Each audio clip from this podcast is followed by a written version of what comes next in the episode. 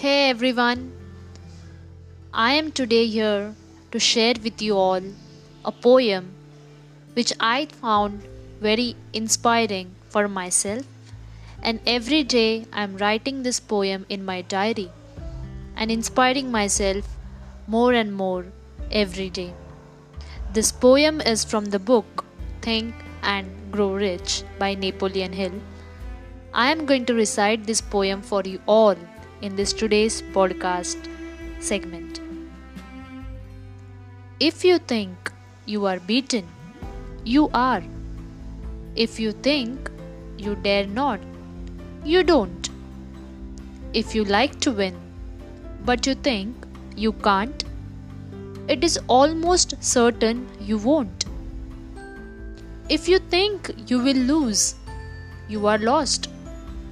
For out of the world we find, success begins with a fellow's will. It's all in the state of mind. If you think you are outclassed, you are.